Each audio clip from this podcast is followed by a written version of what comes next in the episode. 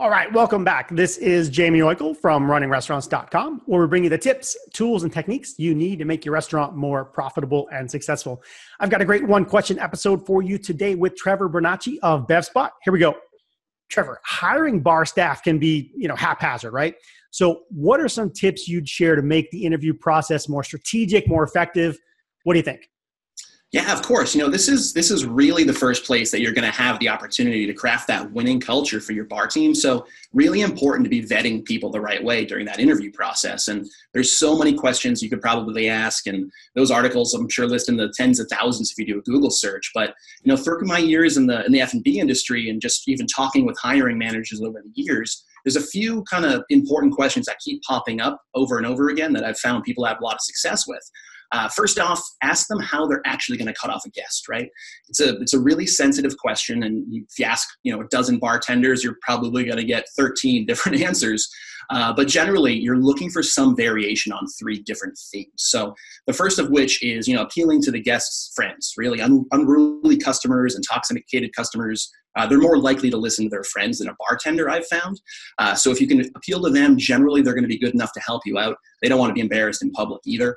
Uh, second, just space out those drinks, right? You know, get get plenty of water, space out the drinks, and uh, it's going to go against everything and your natural instincts working in hospitality. But kind of ignore that patron, like basically as best you can, and under the pretense that you're maybe just a little bit too busy to help them out at that time, kind of stay out of their mind. They won't keep hounding you for more drinks. And then, of course, third is just that really direct and honest approach, right? Honest but respectable. Uh, and some mention of those should probably be touched on in the interview. Um, after that, a lot of people ask, you know, how, how would you make a basic drink? You know, not something like a, a gin and tonic or a vodka soda where the name is actually in the title, uh, but pick a really well-known, maybe classic drink with a few basic ingredients, like an old-fashioned, right? Do they do they add their own personal flair to the recipe? Do they name specific brands that they like to use?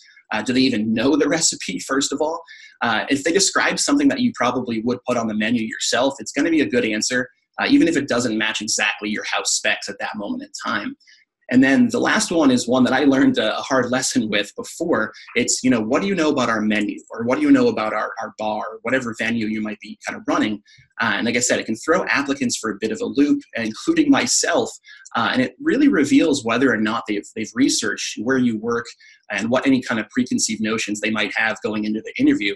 And really whether or not the answer is actually correct or whatever the correct answer might be you're going to find out whether they admit that they know or not. And then if they'll offer to kind of learn and start to pick up the uh, pick up the slack there and kind of do a little bit more research on their own. Um, so as far as questions go those are generally the ones i've seen that uh, that help out the most. But something else important is that it's not always the answers to these questions that matters. A lot of this is going to be body language. Uh, you're really going to be kind of a cold reader. You're meeting this person for the first time. So watch how they're acting. Are they squirming around? Are they hesitating in any kind of speech and any kind of pattern like that? Uh, when you're asking these difficult questions, do they do they avoid eye contact or do they just kind of dive headlong into an answer confidently? And it's it's more likely that the confident person in that situation uh, is going to be better able to handle the actual real difficult situation or guest in in, uh, in real time. And honestly, you just want to make sure they can actually carry on a conversation and keep keep people engaged and entertained while they're you know staying focused on the task at hand too. Yeah, absolutely. A lot of good stuff right there, Trevor. I appreciate that. And I want to go back to a word you mentioned real early on in your answer, and that was that was culture. And I, I like the questions you have there, and it's it's a fascinating process when you interview people, looking for those tips and those clues.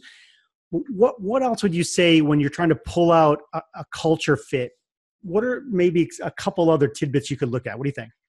Yeah, absolutely. I mean, it's all going to start from the top when you're forming culture. So, really, you want to decide before you're even interviewing people exactly what kind of team you're trying to build. You know, what kind of people do you want to surround yourself with, right? Um, so really pay attention to their actions. Uh, if there's someone who's just not kind of warming up to you and kind of how you naturally interact with people, it stands to reason they might not be the best kind of culture fit personality wise. So you want to see are they free and easy when they're around you? Are they kind of closed off? Uh, really, volumes can be spoken in these first interactions. Uh, even just how how they prepared for it, general appearance. Uh, you never want to judge a book by its cover necessarily, but how someone presents themselves during an interview actually says a lot about them and says a lot about their personality and whether or not they'd actually be a good fit for your team.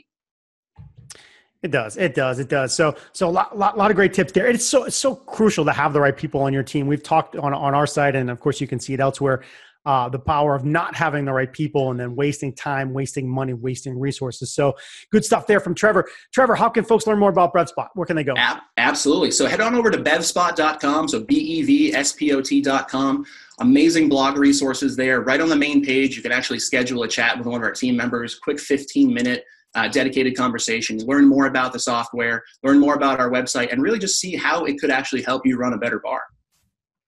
Awesome. Yeah, appreciate that. So, folks, that was Trevor Bernacchi from, from BevSpot. You can find all about how they help bars and restaurants improve their beverage costs on the web at www.bevspot.com. And for more great restaurant marketing resources, including operations, tips, service, tech, and more, follow us here at runningrestaurants.com. We'll see you next time. Thanks.